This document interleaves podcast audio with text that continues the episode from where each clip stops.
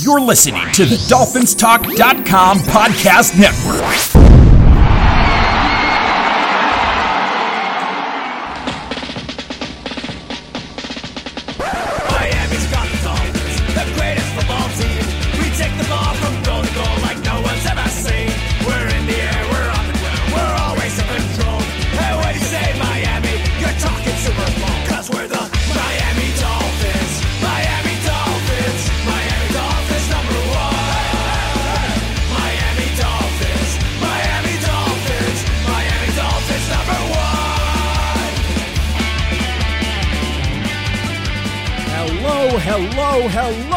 Miami Dolphin fans, and welcome to the same old Dolphin Show, part of the DolphinsTalk.com podcast network.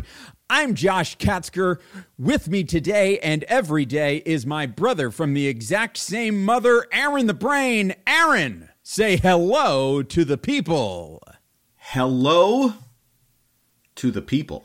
Here we go. The Patriots have been eliminated at the hands of your Miami Dolphins. Brain, I told you it was going to happen. You didn't have faith. You you thought the Dolphins would same old Dolphins in up, and they didn't.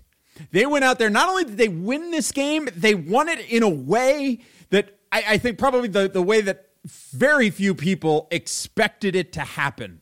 I I mean, the Dolphins for the first time in 2020 and, and for the first time in a really long time went out there and completely controlled the game by running the ball. I mean, I'm trying to think of the last time the Dolphins had a performance like this running the ball. It's been a long time. I, I have a hard time remembering what I mean, You got to go back to Jay Ajayi, I would think. yeah, I mean it was it was this was a really impressive performance from Salvon Ahmed, Matt Breakfast Breida, and uh, Patrick Laird even got in on the act a little bit as well. This was just a a great performance from your Miami Dolphins, choking the life out of the Patriots by running the ball. It was so beautiful. And when the day was over, the Patriots had been eliminated, their playoff hopes dashed, their dynasty dead, and there's a new world order in the AFC East. And it is a new world order between the Miami Dolphins and the Buffalo Bills. It seems like it's going to be exclusively the Dolphins and the Bills for the near future. Of course, you can't really count out the Patriots because who's Yeah. to say they're not going to turn it around? But the, the one of the other great things that happened on Sunday was that the Jets jetsed it up as well because Adam Gase led the Jets to a huge road victory against the LA Rams, which means now the Jacksonville Jaguars, unless they manage to win another game this season, the Jacksonville Jaguars will have the number one pick. So Trevor Lawrence stays away from the AFC East. It was a it- it's phenomenal, and and it can't happen to a nicer team. Uh, I it, it's incredible. Adam Gase. They, look, they should have fired him. He's he's too good. He's, He's too, too, good, good, to of go a coach. He's too good of a coach to go 0 16. I've always said about the one thing I've always said about Adam Gase is that he's too good of a coach. Unbelievable. I'm so pleased. So pleased. The Jets jetsed it up. So Trevor Lawrence is in all likelihood not coming to the AFC East, which is just absolutely fantastic. Uh, we'll, talk about everything that went on on Sunday. A lot of it good for the Miami Dolphins. Uh, they didn't get a whole lot of help in the playoff department, but at the end of the day, the Dolphins control their own destiny. If they win their final two games of the season, they're in the playoffs, and it doesn't matter what anybody else does. And so rather than relying on that, let's just rely on ourselves because we've gotten pretty good at that. So we're going to get into this game against the Patriots, talk about the good, the bad, and the ugly. But first, as always, a reminder to make sure that you are following us on Twitter. I am at Amplified to Rock. He is at Aaron the Brain. That's at A Aaron the Brain. The show is at same old dolphins we invite you to go to facebook.com slash same old dolphins give us a like over there go to Apple Podcast or whatever your podcast provider of choice is and leave us a positive rating and review. And make sure to subscribe to the podcast so that it comes right to your feed in whatever your podcast catching app is. Uh, we appreciate that very much, and we appreciate all of you that have taken the time to do so already. And uh, of course, we invite you to make sure that you are going to dolphinstalk.com each and every day. It is your one stop shop for all things Miami Dolphins, all kinds of podcasts, columns, and all kinds of other stuff up there on dolphinstalk.com. So make sure that you are visiting dolphinstalk.com each and every day for all of the latest Miami Dolphins news and information. All right, let's get into it. The Miami Dolphins defeat the New England Patriots 22 to 12. And we always go over the good, the bad, and the ugly, but there was not a lot of the latter two on Sunday. It was a lot of good. And if we're going to talk about the good from this game, the place that we have to start is with the performance of this running game. I mean, this running game was just fantastic. 250 yards total on the ground for the Miami Dolphins in this game, coming to on 42 carries, an average of almost six yards per carry for the Miami Dolphins. Just gashing the New England Patriots all day long. Brand, this rushing attack was fire. I mean, we said you know, on, you know, when we did the preview show, we said this was a game where the Dolphins were going to need to run the football because the Patriots are a dangerous team to try to throw against. Um, and I didn't think that we needed to outrun the Patriots. I just thought we needed to be close. Uh, because you knew the Patriots were going to get some rushing yards and the Dolphins needed to be able to match that. What they did this Sunday, was just uh, it was shocking because they haven't been I mean they've been getting better lately and I will give them that but I didn't think they had this in them against any kind of decent defense and this is going to be the question uh, what do the Patriots look like next week against Buffalo? And what does this Dolphins rushing attack look like next week? Because I'm not sure if I believe it. Um, but for one game, this was a tremendous job by both the offensive line, uh, you know, creating space for those running backs and uh, a, an amazing job by Salvon Ahmed and Matt Breida of not only taking what was there and consistently finishing runs, but when they had the opportunity to cut back and make a big play, both of them managed to do that, especially Breida, uh, a cup on a couple of occasions. So it was just, it's really impressive. I just can can they do that again? Is my big question out of that. Yeah, the feeling that you walked away from this game with was that I think going forward, this is what we can probably expect the Dolphins to try to do offensively. We want them to be, I think that the goal for them is going to be a team that moves the ball well on the ground and and controls the game that way. And I you know, I, I really think we're gonna see more of that going forward. It was it was a great display. Gotta prop out the offensive line as you did. Um, I my favorite, one of my favorite Dolphins highlights in a long time is that 31 yard run by Salvon Ahmed. Robert Hunt on this play is unbelievable. He's taking out his man, pushing him way up the field, and then another defender comes flying in, and he just kind of shrugs him off with like a chicken wing. It was amazing. What he a play. is a man. He is he, he is, is, a, a, grown ass man out there and and watching Bob Hunt do his thing, it was fantastic. Uh, now obviously Solomon Kindley got rolled up on in this game and he went out. We're not sure where he is at as far as his um as far as his leg goes. We're going to keep an eye on that in in the, the coming days, and hopefully we'll have a better idea of where he's at by uh, by the time we record our preview later this week for the for the Raiders game. But uh, for now, that's obviously something to be concerned about and be on the lookout for. But again, a great performance by this offensive line and the running backs. But I think the other person that you've really got to give some props to is Chan Gailey. And he has gotten a lot of heat from a lot of people.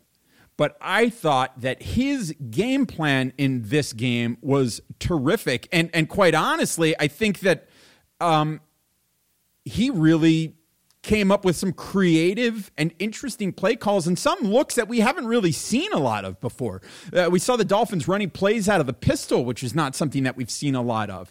Um, and a lot of getting players, getting guys involved in other ways. We saw some trickery with the double reverse to um, Lynn Bowden Jr where it looked like he was maybe set up on the double reverse to throw a pass, but maybe there was nothing there, so he decided to run it.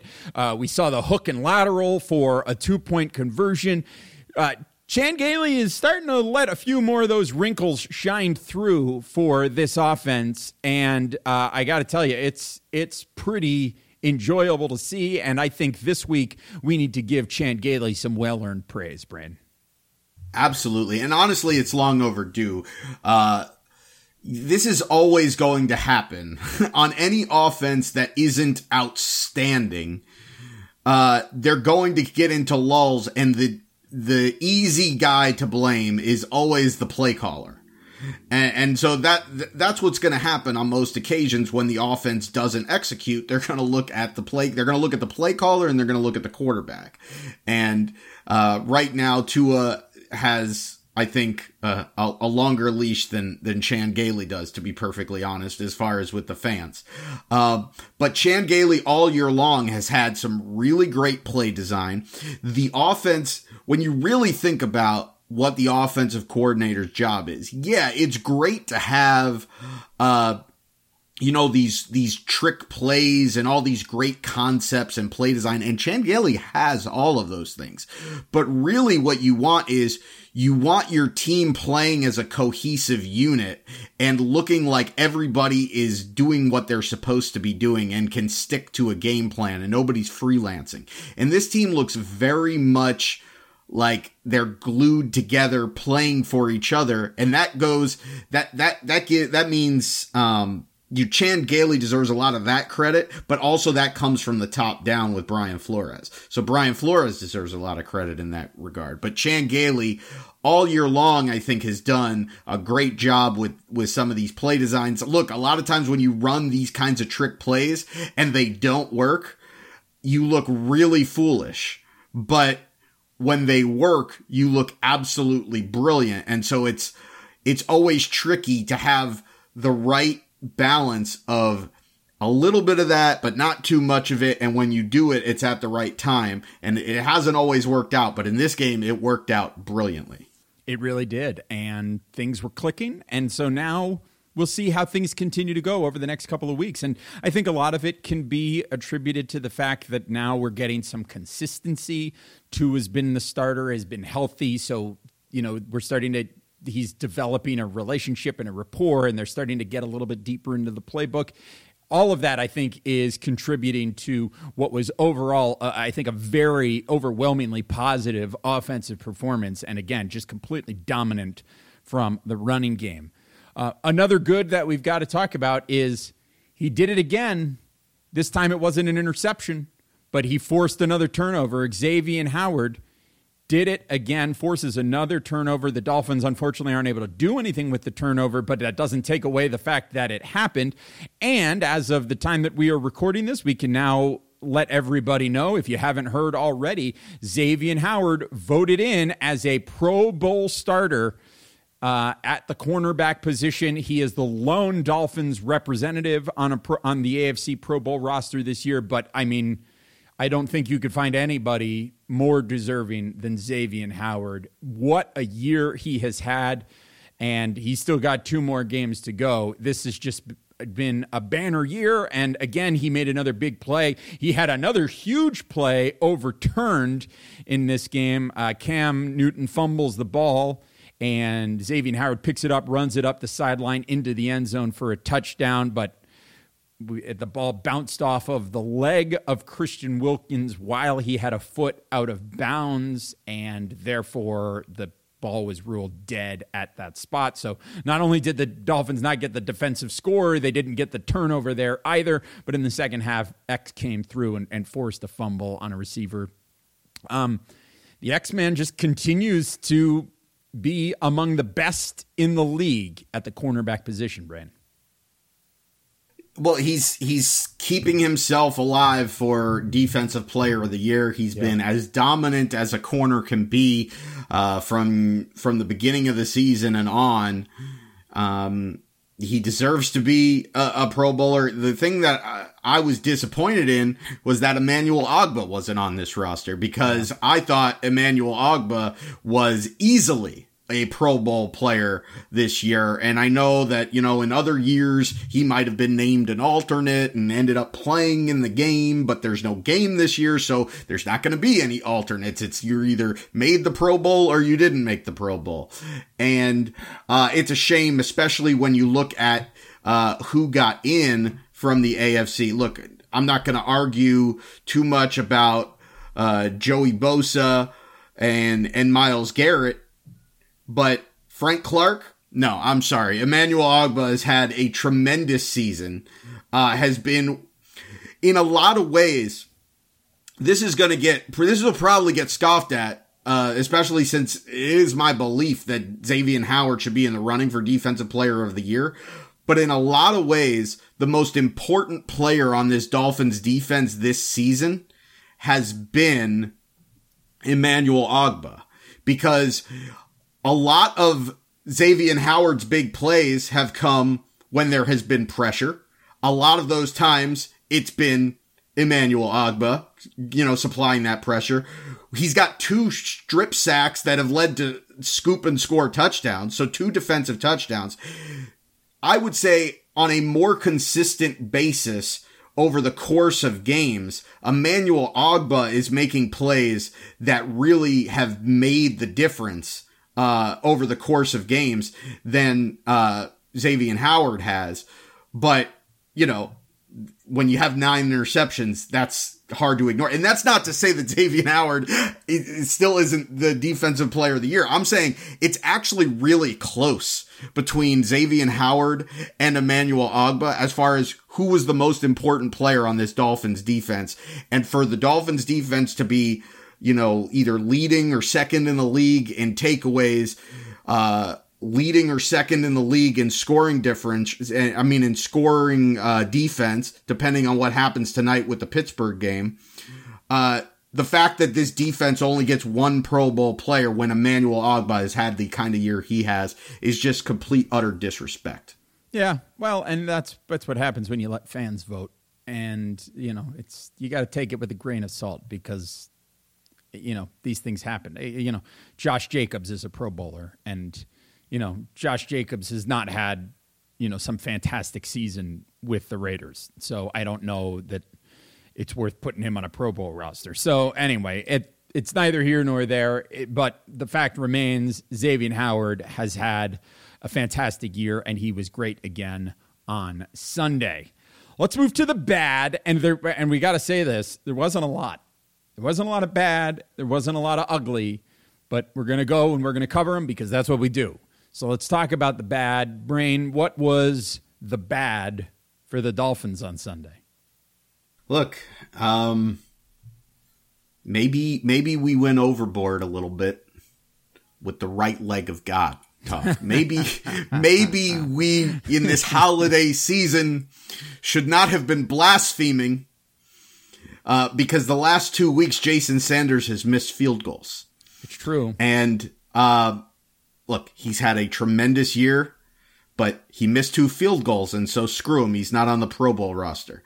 Uh, he doesn't deserve it after you missed two field goals in the last two weeks. He, not you when know, you're competing against when you when you're competing against Justin Tucker. You got to be perfect. You you got to be. And look, if he really had the right leg of God, he would be in the Pro Bowl. But we went over we went overboard. We need to we need to backtrack a little bit. We need to confess our sins, get humble a little bit. when it comes to, to Jason Sanders because we need him in this playoff push to be better because he was not, he has not been at his best the last two weeks. So Jason Sanders being human, that is our bad. Yeah, which tells you how, how good of a day it was for the Dolphins. Now, and and I should also say that we are not saying that the Dolphins need to move on from Jason Sanders or anything like that. It's just this has been Trade really him. Cut him. that's, that's it. Trade. That's it. Get rid of him. Who's on the practice squad? Bring him in. Has anybody ever traded for a kicker? I don't. That would, it's an interesting question. I feel like Vinatieri maybe. I, I you know what? like I think that's right. I think Vinatieri was traded from New England to uh, the Colts, but you know we'll have to. Uh, Not sure We'll have to do our research on that. But uh, uh, the other bad from Sunday really doesn't really come from the game. It it it comes from uh, the playoff scenario surrounding the Miami Dolphins, and and it's it's bad in that literally everybody else that is in this playoff race with the Dolphins won.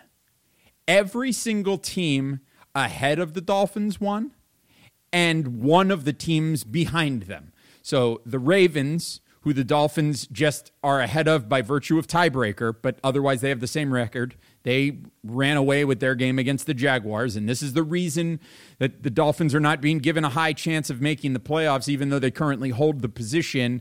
Uh, people are looking down at the Dolphins' chances because the Ravens have such an easy schedule down the stretch. They played the Jaguars, next they have the Giants, and then they close their season. Uh, I can't remember who they closed their season out. I guess I think maybe the Jets. Um, but it's a pretty easy run of it for the Ravens down the stretch, and so people are anticipating the Dolphins might lose one of their final two games against either the Raiders or the Bills. So the Ravens won their game. The Browns won their game Sunday night.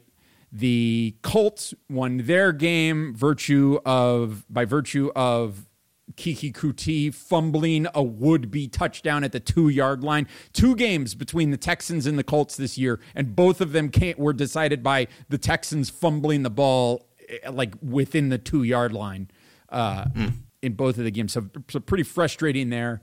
Uh, so the, the the Colts won and the Titans won, and then of course the Bills and Chiefs won as well. Not that the Chiefs have anything to do with uh, the Dolphins' playoff hopes. Um, the Bills won their game on Saturday in Denver, which uh, clinched the division for them. So the Dolphins are now officially only going after the wild card spot. And all of those other teams involved in that wild, heart, wild card race won their games on Sunday. So it really comes down to if the Dolphins find themselves in a situation where they're looking for help, help is not coming.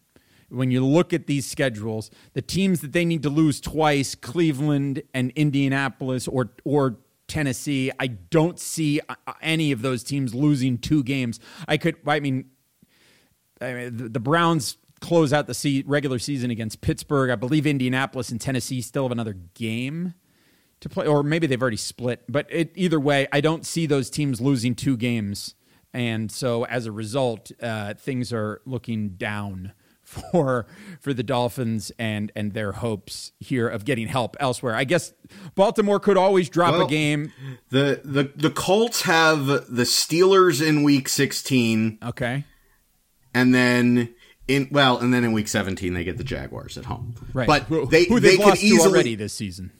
Yeah, well and they could easily I mean they're going to be the underdog going into a game in Pittsburgh next week where Pittsburgh is going to be battling uh, to to hang on to as high a playoff seed as as possible. Absolutely. So uh, I think the Colts and we and we own the tiebreaker over the Colts. Yes, so that is correct. Uh, you know, we we could be in in a position there where uh, we could get a little bit of help from them. Um, the the Ravens, though, look, they're gonna play. They're gonna play the Giants, and then they're gonna play the Bengals.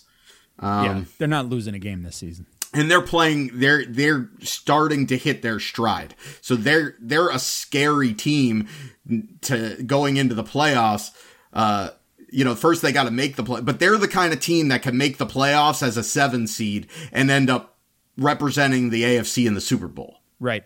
Well, the one thing I'll say, the one thing I'll say, and and this doesn't, please don't take this to mean that I think they're going to lose, but the Giants are still technically alive in that race for that terrible NFC East division crown. They're going to need a lot of help, especially since they lost this game to the Browns. But you do have the Ravens playing against the Giants. Granted, the game is in Baltimore, but it's the Giants fighting for their playoff lives. What we don't know is whether they're going to have Colt McCoy at quarterback or if it's if it's going to be uh, uh, what's his name Daniel Jones at, at quarterback for the Giants. Either way, it is it is exceedingly unlikely that Baltimore loses that game. It's certainly possible, but I, I think it's very unlikely. So as we said before, if the Dolphins want to make the playoffs, they got to win their final two games. And you know, granted, there's a chance that, you know, Buffalo finds themselves. Maybe we should talk about this here before we move on to the Yeah. ugly. We can talk about the idea that Buffalo might be resting starters, um, but the the fact of the matter is the Dolphins just need to win these final two games. First off, they've got to beat the Raiders. They've got to beat the Raiders on national TV Saturday night in Vegas. Uh, whether it's, I think it's going to be against Marcus Mariota. I guess there's an outside shot that Derek Carr could play, but it sounded like the Raiders were not optimistic about that. So it's going to be Mariota versus Tua on, on, on Saturday night. Once the Dolphins get through that, then you can really start thinking about that game against Buffalo. But you know, the question is, will Buffalo rest their starters? And I don't know that I am so optimistic that that is something that they are going to do because there is going to be a very real possibility that, yeah, the number one seed is going to be out of the way, but the number two seed is not going to be out of the way. And there's going to be an opportunity that, yeah, there are no fans going to be in the building, but to have the opportunity to not have to travel for potentially a second playoff game, I think that is something that would be worth playing your guys for, at least for a, a half a football on on you know the final week of the season, and then just see where Well, things are. So I mean, if they think- start their players for a half, then the Dolphins should win that game. theoretically, but I mean, we'll see. But I, I just don't know that I believe that we're going to be dealing with a Buffalo Bills team that is just resting everybody on the team. Well, I, I, I kind of do. Uh, but I think it depends. I don't think it's as much as much to do with Pittsburgh as it has to do with the other two teams. Because I think if Buffalo wins this week and they're at the Patriots and the Titans lose at Green Bay and the Colts lose at Pittsburgh, all three of those games, that would be your expected result. The Bills to win at New England, the Titans to lose at Green Bay, and the Colts to lose at Pittsburgh. If all three of those things happen, then the Bills are locked in to going into the last week of the season as either being the two or the three seed. If they're the two or three seed, there is an extreme one. What they're playing for is only whether or not they can pass the Steelers, which, uh, you know, I, I suppose is something to play for, but in this, in this season of all seasons, it just feels kind of meaningless. Uh, there's not going to be fans in the stands either way. Uh, it's not a discernible climate difference. It's not like a big time zone difference or anything like that. So I don't really see the huge benefit. I, I, I suppose you'd rather be at home, but I don't think it's this huge benefit. And when you look at the opportunity cost, first and foremost, injury. you don't want to get hurt going into the playoffs in an, in a mostly meaningless game. And secondly, if Pittsburgh is going, I mean, if Buffalo is going to be the number two or number three seed, the Miami Dolphins, if they make the playoffs, in all likelihood are going to be a six or seven seed, which means, and, and let's add to the fact that Buffalo wouldn't even control their own destiny going into that week 17 game. They would need to win and need the Steelers to lose. But there's a good chance that regardless of how things turn out, that the, that the Bills are going to play the Dolphins in the first week of the playoffs. And if that's the case, the Bills have the luxury that they could go into that game and not throw their best game plan out there, throw all their best players out there and show the whole world what they're going to do against Miami. They have the advantage that Miami needs to win that game and Miami has to do that. And so they could play it close to the vest, force Miami to show their hand and at the same day still probably end up in the same spot and have a huge advantage going into the next week against the Dolphins. To me, it's a no brainer if they're in that situation. The only thing that I can see changing it is if Tennessee and Indianapolis uh, both win and, and Cleveland, you know, it, well, I guess if Cleveland beats Pittsburgh, that's, you know, that throws all that into, into play because then, you know, they'll be tied. But if, if there's any risk of them falling another spot and having to play a team like Cleveland or Indianapolis or Tennessee, then maybe they look at that a little bit differently uh, as far as uh, you know, you know, wanting to win that game and what's at stake. But to me, it's it's pretty much a no brainer. If they if they if they have it locked up, there's no reason to play their players in that last game. And considering that they're playing the Dolphins the next week. Yeah, and and that's one of those things that I, you know, we're getting a little bit of ahead of our, a little bit. We got to beat Vegas first because if we don't beat exactly. Vegas, then it doesn't it, it, it doesn't concern us. Right, because it won't it matter. Really, if the Dolphins if the Dolphins don't beat the the Raiders on Saturday, none of it is going to matter unless the Dolphins get um, an absolute gift from the New York Giants, and and that is not a gift that I would uh, really be counting on. So the Dolphins need to go ahead and take care of their own business like they did this week. And if they can do that, then we'll have that conversation. And and quite frankly, I, I don't think the Bills are going to be showing their hand, even if the Dolphins beat the Raiders next week and, and you know things are pretty much set where they're going to be you know, let's say the Bills lose to New England. Well, that would be the big thing. If the Bills lose to New England, I could definitely see them uh, taking it easy week 17. But, you know, we'll, uh, cross that bridge when we come to it. I, I otherwise I think that's something we're going to find out day of the game that uh, the Bills are resting so and so and so and so and so and so and so and so. That's something we'll find out right before kickoff. But we've talked about the good, we've talked about the bad. We're going to talk about the ugly in just a moment. But before we talk about the ugly, we need to talk about your ugly, gentlemen, and that is the area. Don't talk to me like that. Hey, I'm sorry, Brain. I, I, I don't mean you personally uh, we got to we got to talk about Manscaped. Okay, gentlemen, if if things are getting a little unruly downstairs, if things are getting a little bit out of control, your holiday season is going to be a lot better if you get that mess under control. And the way to get that under control is to go to manscaped.com and pick out some men's below the belt grooming products. And listen, wherever you are, almost everywhere you are in the glo- on the globe, if you're in Australia, if you're in Europe, if you're in Canada, set yourself up at manscaped.com. They will ship this stuff to you. And if you put in the promo code Dolphins Talk, you'll save 20% off of your first order and get free shipping to wherever you are. So it doesn't matter if you're right down the street from Manscaped headquarters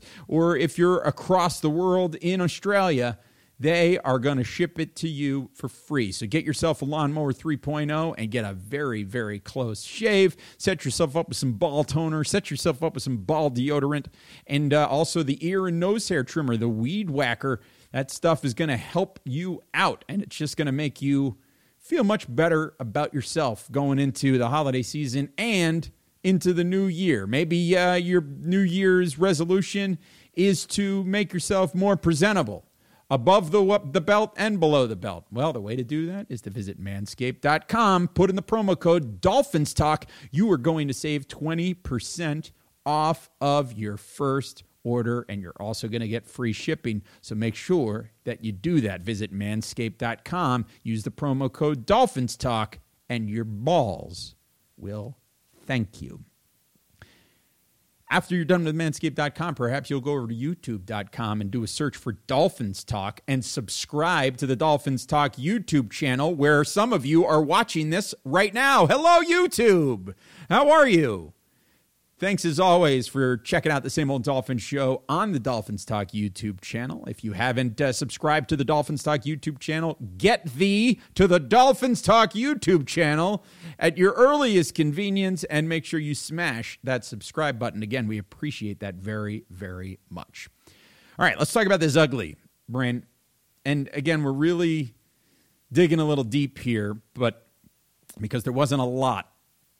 But when we're talking about the ugly, we got to talk about this interception that Tua Tagovailoa threw towards the end of the first quarter because this was uh, a drive, a nine minute plus drive, 15 plays. And on the 15th play, Tua, under pressure, steps, well, kind of takes Yeah, a step up. up. He steps up, but he takes a hit, and as he takes a hit, he throws the pass. Whether he was trying to throw the ball away or he was trying to squeeze it into a really, really tight window, he's hit as he throws, and the pass is picked off in the end zone by J.C. Jackson.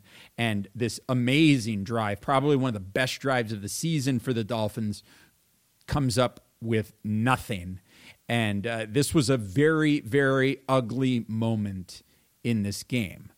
But even the ugly has a positive because later in the game, the Dolphins found themselves in a very similar situation with a goal to go scenario, and Tua drops back for a pass, and the pressure comes in. And rather than trying to squeeze a ball in, he steps up, he avoids the, the rusher, steps up, and then decides to run the ball into the end zone, turns it into a touchdown, learning from his mistake and the Dolphins get a big touchdown and pretty much take control of the game from that point. So the interception was ugly, Brain, but what came out from it was, um, I think, a pretty big positive for the Dolphins. Yeah, and I think the first half. Look, we the the one bad was a missed field goal in the first half, and then the ugly is this interception from the first half, and that was pretty much it because this was a very much a ball control game with long drives and not very many possessions, and so the Dolphins had four possessions in the first half.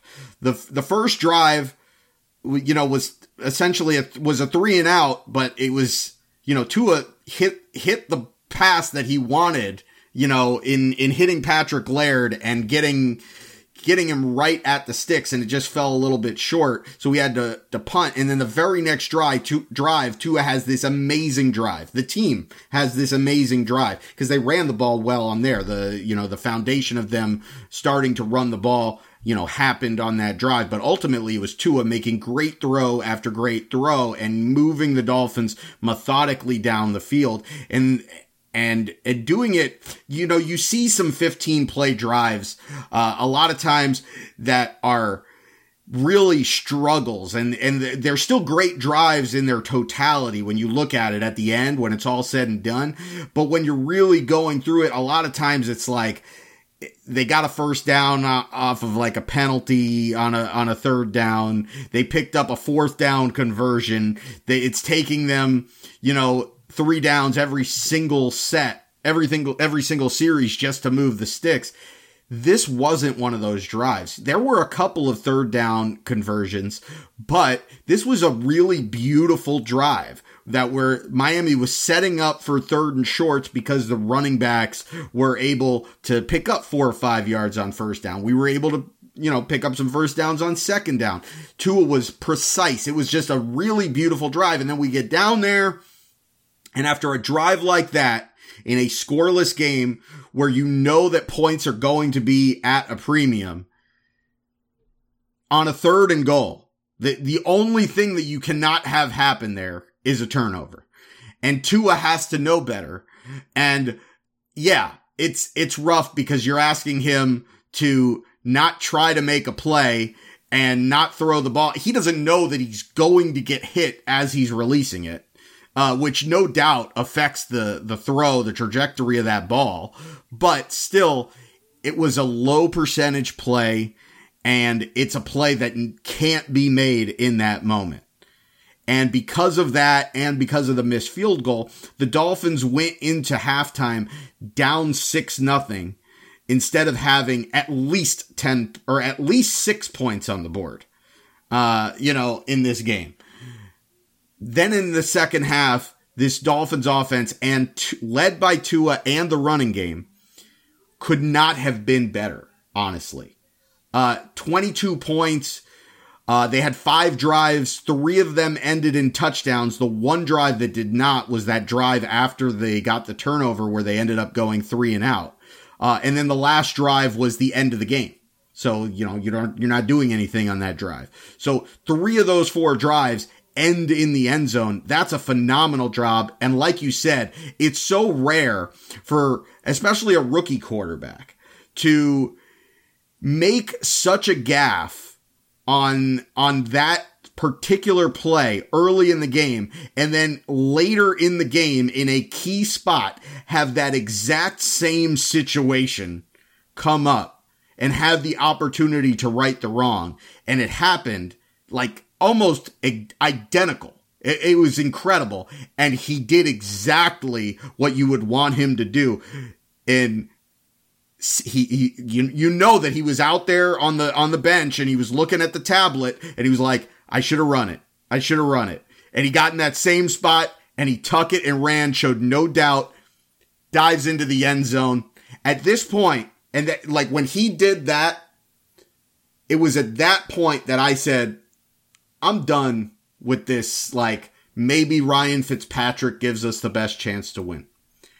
At this point, Tua has shown that his floor right now, well, maybe he's got a lower floor than, than Fitzpatrick right now, but it sure looks like an average Tua game is kind of what you're expecting from Ryan Fitzpatrick, but Tua just has a whole other level uh, that he could go because of his accuracy, and you see that on display with the the opportunities that he gives his receivers after the catch by his his accuracy, um, and some of the throws that he made in this game, fitting into really tight windows. The the fact that he's also picking up the little nuances like that so quickly. I don't know. This is, uh, this was a, you, we were talking before the, uh, before the show and you said this was quietly a really good game by Tua. And I agree. I thought that, you know, save for the Arizona game, uh, where I thought Tua was, you know, almost brilliant start to finish, but it, especially in the second half, uh, I thought this was his best performance of the season, except for probably that game. And in a lot of ways, it was more impressive because of the opponent because of the stakes and because of the circumstances that the Miami Dolphins were essentially without their five best offensive playmakers coming into this game. Yep. For the season. We're already without Preston Williams, who is the team's number two receiver. And now you come into this game and you're without DeVante Parker and Jakeem Grant and Mike Gesicki, who are one, three, and four respectively, and you're without your starting running back in in uh, Myles Gaskin, who is who is a really good pass catching back and an upgrade over Salvon Ahmed in that in that uh in that role. Uh, for him to do what they, he did and play within himself, this offense to play within themselves, but so precise.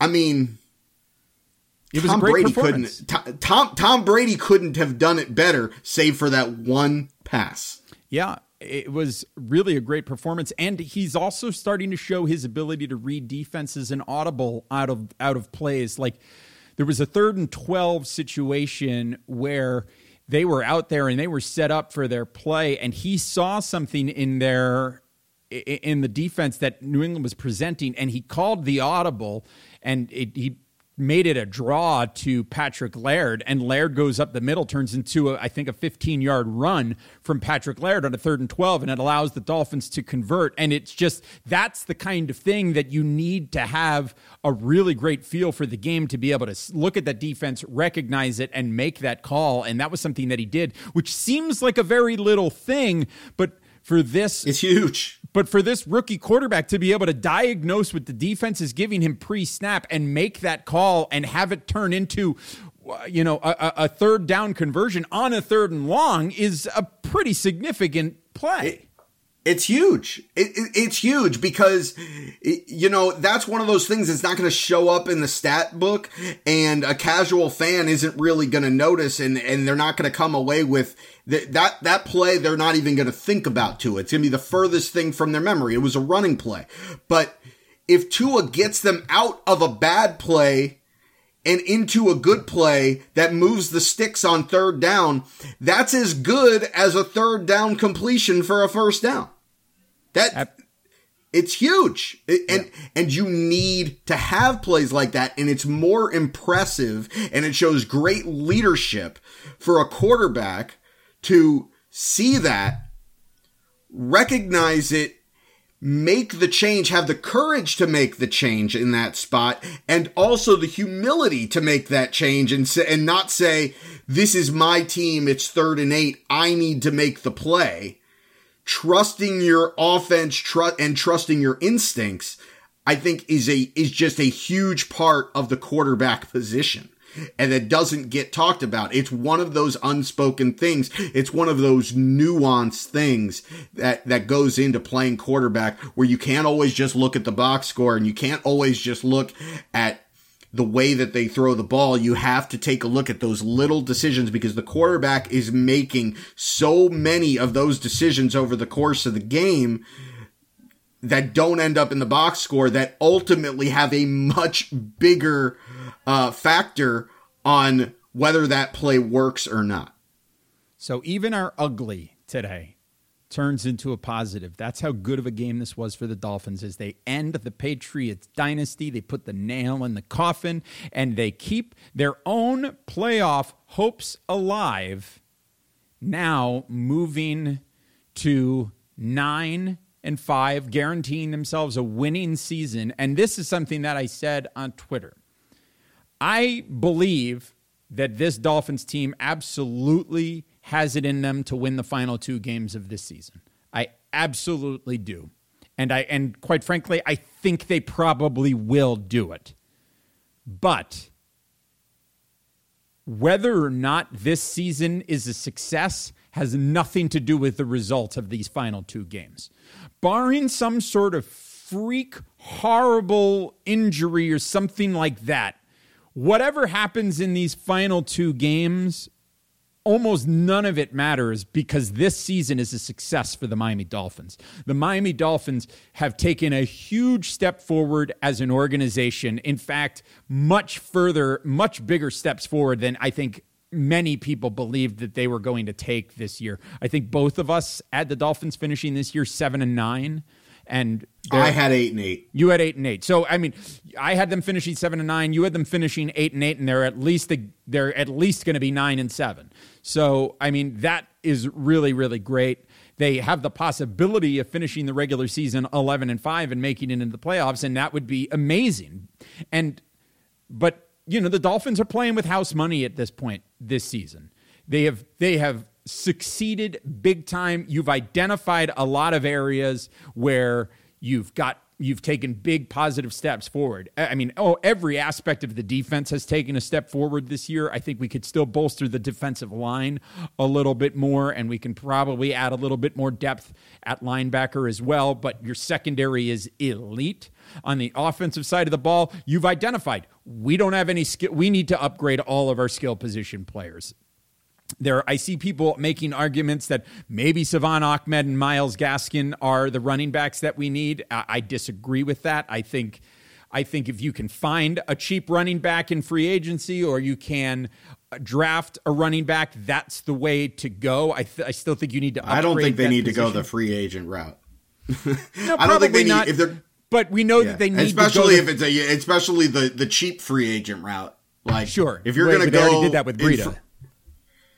Yeah, I mean, well, we we've seen that with Jordan Howard and Matt Breida. Sure. I would say that at this point, if you're going to spend free agent money on a running back, it's got to be just a stud that you're Sure. bringing in that you know that you you have got confidence this guy is going to be the lead guy for the next 3 years. I think it's way more likely that we keep, you know, Gaskin and Ahmed and even Patrick Laird and draft a running back in the first, Yeah, I think that's you likely. know, in the first think, two rounds. Uh, Najee Harris or uh, Travis Etienne, these are guys that I think a lot of Dolphin fans have their eyes on, and you know there may be other guys in there as well. But I think I what think we've later. identified, what we've identified is that the Dolphins do need to draft um, or add depth at running back, trying to find a legit star starting running back. They also need to upgrade wide receiver, and that is a route that I think we will absolutely see the Dolphins sign a free agent wide receiver as well as draft one, if not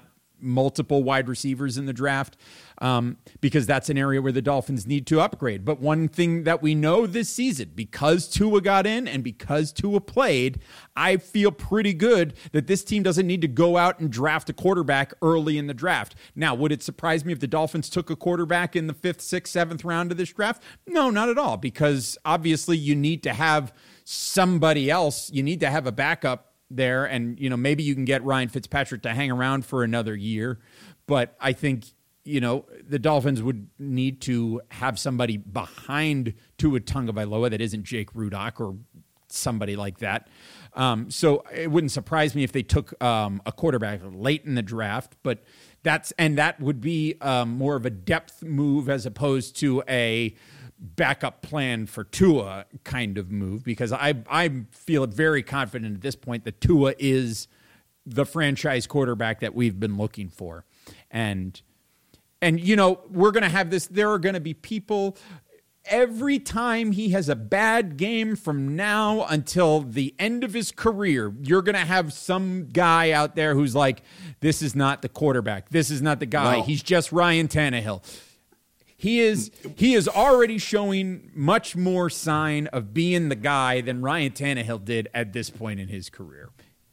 Is what I will say. Well, I, yeah, but at the same time, let's let's pump the brakes a little bit uh, because when Tua threw that interception in in the first quarter of this game, uh, you know, on Sunday, and and I even said, I even tweeted out there at halftime. I thought Tua overall had a really nice first half. He just made one really bad throw uh, that that you can't have back. And a lot of times, you know, in a game like this where possessions were at a premium and therefore points are at a premium, you can't make that mistake. And then, you know, at the end of the half, he did what he needed to do to get the Dolphins in scoring range uh, to get a field goal, and they missed the field goal. That said, you know, he did throw that interception. Sure. And you couldn't go into that second half. uh, You know, I, I came out of, I went into halftime thinking, all right, Tua's looked really good, but he's still got to prove that he can finish.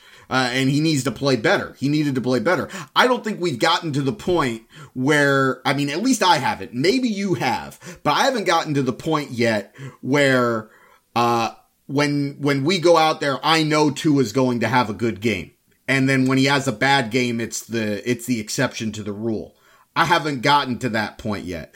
Uh, and until we're at that point, I don't think it's fair to say that we know that we've gotten our franchise quarterback.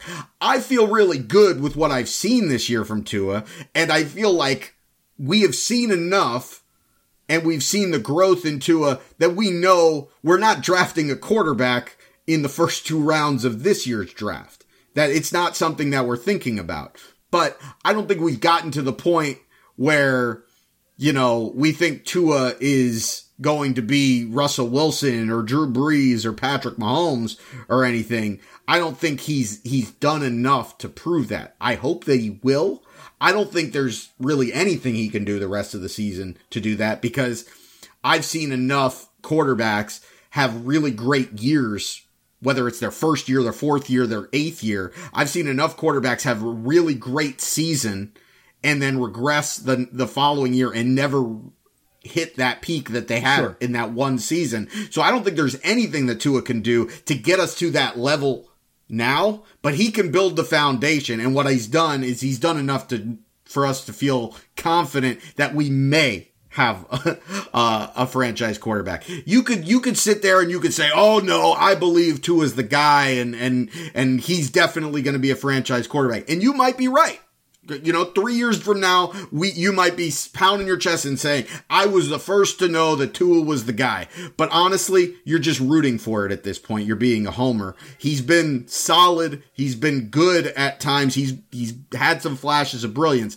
but I don't think we're there yet where we can say Tua is the franchise quarterback. We have no doubt about it.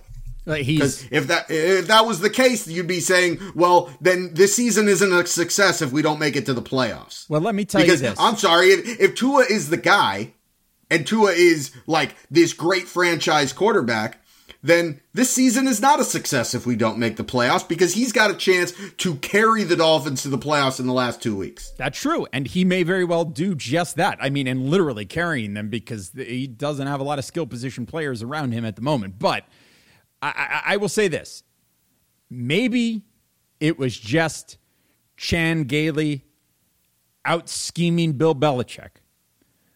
But this New England Patriots team made Justin Herbert look like a fool when they were matched up with the LA Chargers. The guy that everybody is talking about, he's the best looking rookie quarterback out of the class, out of Joe Burrow, Tua Tagovailoa, uh, Jalen Hurts, and Justin Herbert. Herbert is the guy that's having the best season, and quite frankly, it's probably difficult to argue with that. That Herbert is probably overall the one that's having the best season overall as far as performances on the field. Although I, I mean, you could argue, you know, you look at this, eh, Tua is six and two as a starter, hey, whatever. Um, but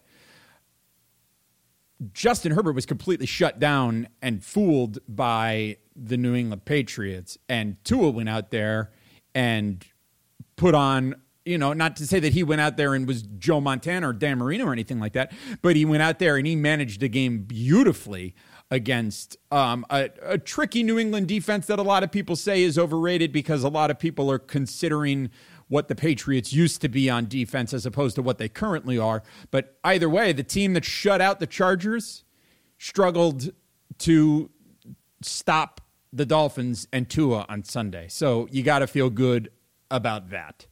Regardless, we find ourselves now with two weeks to go, knowing that the Miami Dolphins can win two more games and be in the 2020 NFL playoffs. And that is pretty fantastic. And no Dolphins fan will argue against that. And quite frankly, we're still going to end up with a top 10 pick because of the Houston Texans. So It might even be a top five. pick. and there is there is an outside chance that it could be a top five pick. And so if you really want it to be top five pick, you got to really root for the Bengals actually to beat the Steelers tonight. Because if the Bengals somehow beat the Steelers and then the Bengals beat the uh, and then the Bengals beat the the Texans next week, that pick gets even higher. But or Hey, if the season ended today, the Dolphins would have what? The number four pick? Uh, I believe it would be the number five pick or six pick at the moment. Let me pull up the Tankathon rankings, vamp a little bit. I'll I'll take a look at the Tankathon standing. Yeah, I mean, regardless, they're sitting right at that that number five. Uh, Last I checked, I think it was actually the number four pick. I think they're they're there with a cup with another team at four and ten, and then there's just a, a slew of teams at five and nine.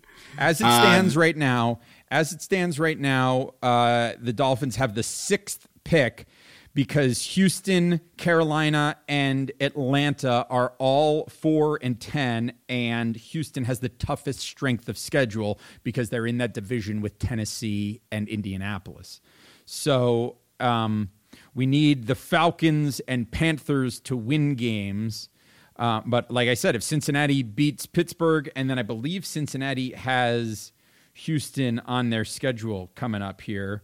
Uh, yeah, next week, week 16, it's Cincinnati at Houston. So if Cincinnati can get on a two game winning streak here, that would uh, have that would have the Bengals at four, ten, and one, and the Texans would be four and eleven. So that would put uh, you know that would put Houston definitely in the top five, and then it depends on what Carolina and Atlanta do. Let me just double check that those two teams aren't playing each other again. They're not. Atlanta, I could easily see Atlanta losing their final two games of the season. They're at Kansas City and at Tampa Bay, so I don't know that they're winning another game. Let's look at what Carolina is doing here. Uh, Carolina is at Washington, which is losable, and then uh, playing the Saints at home in the season finale, um, which is obviously a losable game, but the Saints will likely not have a lot to play for. They should have the division wrapped up at that point. So, anyway, there it is. So, I mean, the best chance for the Dolphins getting into that top five with that Houston pick would be the Bengals uh, beating the Steelers today and then beating the Texans next week. As we record right now, uh, Giovani Bernard has just scored a touchdown for the Bengals to put them up nine nothing over the Steelers, who have been terrible so far in the uh, in the first half of this game against the Bengals. So, hey, listen, anything is possible. Of course, by the time you're listening to this, you know the result of that game already, but here we are. This is the kind of thing that we're rooting for. It's kind of exciting because we're rooting for the Dolphins to win their final two games to get into the playoffs while we're rooting for other teams to lose so that we can get a higher draft pick. This is way better than last year when we were just kind of, you know, if the Dolphins lose, we get a higher draft pick. This year, if the Dolphins win, we could still end up with a higher draft pick. It's pretty fantastic.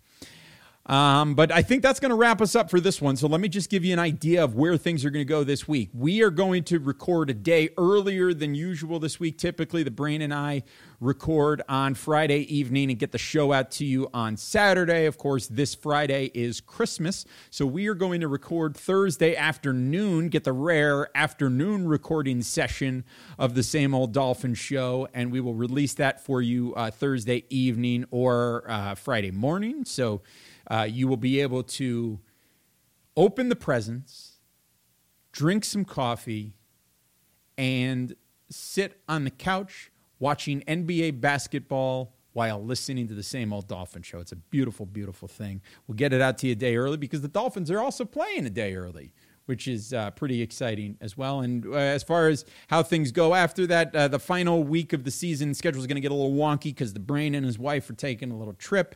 So we'll get all that figured out, but we'll, we'll get we'll get it taken care of. We're not going to worry about that yet. What we're going to worry about right now is having a good week the Dolphins are right in the thick of things. Let's find out what's going on with Solomon Kindley. Hopefully, he's all right. Um, Dolphins waived Antonio Callaway today, which is a story that I'm interested in getting to the bottom of. Uh, some people, some of the uh, amateur Twitter sleuths are suggesting that Callaway has been waived because maybe Preston Williams is coming back for the final couple of games of the season. Um, Dolphins have been very quiet about Preston Williams and his status going forward, so that's certainly a possibility. It's also a possibility that Callaway, um, who has a history of getting into trouble off the field, maybe had an issue. I don't want to. I don't want to speculate or anything like that. I, I just when when you haven't heard anything, and then suddenly Callaway was used very little um, in this game on Sunday against the Patriots, and then he gets waived. Um, quietly, it, it makes you wonder if there isn't something going on there, especially because he was on the roster when they decided to bring back Isaiah Ford. Who knows? Who knows? But um, anyway, that's something that has happened. Yeah. We'll, we'll get into that when we need to get into it. Either either way, right now he is not part of the team and he's not part of their plans, at least as far as we can tell. We will be back in your ears either Thursday evening or Friday morning with our preview show for this big game against the Raiders. I love it. I mean, it's four consecutive big games. Every game has been so big, and this is the kind of thing that we need to get used to as Dolphin fans now because this is this is it. This is what our team is going to be doing now is is playing in big games because they're a team that is going to be a competitor and they're going to be contenders, and I think that is a very good thing uh, for for all Dolphin fans out there. So e- even if you're one of the cynical fans who thinks this team is the same old Dolphins, and listen, I've been saying it for a few weeks. I don't think these are the same old Dolphins. I mean, the way they won that game on Sunday to to come out and have a bad start and then turn it around and end up completely controlling the game, that's not same old Dolphins. That was a pretty pretty exciting thing for them to do. Well, here's the thing. I am. I look. I even Are you all tweeted in? it out. Are you all in? So, so I'm cautiously optimistic, but here's the thing. As great as this performance was, it would be extremely very same old Dolphins. It would be extremely same old Dolphins. Extremely very. If they came out if they came out and lost to Vegas. Yeah, extremely very. It would be extremely very same old Dolphins if they came out and lost to Las Vegas and just, you know, crap the bed.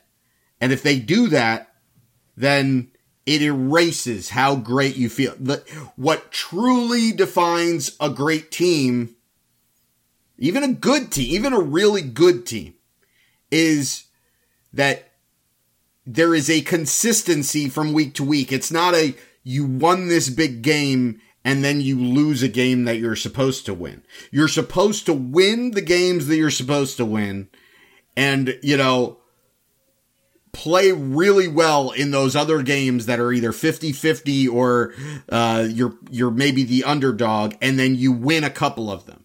And what we you know, we've seen that from the Dolphins this season, but the last time that I was ready to go all in, we lost to a Denver Broncos team that's now sitting at 5 and 9. Yeah. So That just got beat by almost 30 by to Buffalo. Right. So I'm not there yet. Uh, I thi- They need to show that they're not just going to revert back to what they were because I'm not necessarily sold that they can replicate that offense that that performance on the ground. Because if they don't replicate that performance on the ground, you know, I don't know if DeVante Parker or Jakeem Grant is healthy. Uh, but if they don't run, you were right when you said before. I think this is very much what the Dolphins are going to hope to be in the future. But there's no guarantee that they're able to do that on a week to week basis at this point. And so if they're not able to do that, I think it's very easy. I could very easily see this Dolphins team struggling to put up 17 points against the against the Raiders and the Raiders are too good on offense to only score 17 points against. So the you know, I, I'm cautiously optimistic. I think you know, I'm I'm not gonna you know uh, give any spoilers as to my pick on on Sunday or on Saturday because we'll save that for the preview show. I, but I feel good about our chances going into this game. But I'm not at the point yet where I'm all in on this team and I'm and I'm sold that they're not the same old Dolphins. I will agree with you at the end of the day when when I look back at the season, even if we lose the last two games of the season, when I look back a few weeks after, I'll probably say that was a really good year and I feel really great about the Dolphins going forward. But in the here and now, when they win g- games the way they won this game on Sunday, the expectation rises. And you can't win that game and not be brutally disappointed if we lose next week to, to Vegas. And I'm sorry, if you lose that game to Vegas and then you beat Buffalo at the end of the season and you go back and you look at that game and you say, hey, if only we would have beaten the Raiders, we'd be in the playoffs. It's hard to look at that as an unmitigated success. Sure, and of course you'd be dis- there'd be disappointment, but like I said, big picture, when you look at it from the macro level, the season is already a success. But Yeah. we'll get into that. Den- we'll get into the Oakland or Vegas. Geez, I said Denver, then I said Oakland, where there's not even a team, and then I said Vegas. That's clearly time to wrap it up. So that's what we're gonna do. We're gonna wrap it up. We'll be back on Christmas Eve slash Christmas morning into your earballs. Uh, for now, take care. Enjoy your final few days of Christmas and holiday shopping. We will uh, we'll be back with you later this week. Take care of yourselves and each other. We will talk to you again next time. Bye bye, everybody. Go Dolphins! Miami's got Dolphins, the greatest football team. We take the ball from goal to goal like no one's ever seen. We're in the air, we're on the ground, we're always in control. And when you say Miami, you're talking to. Cause we're the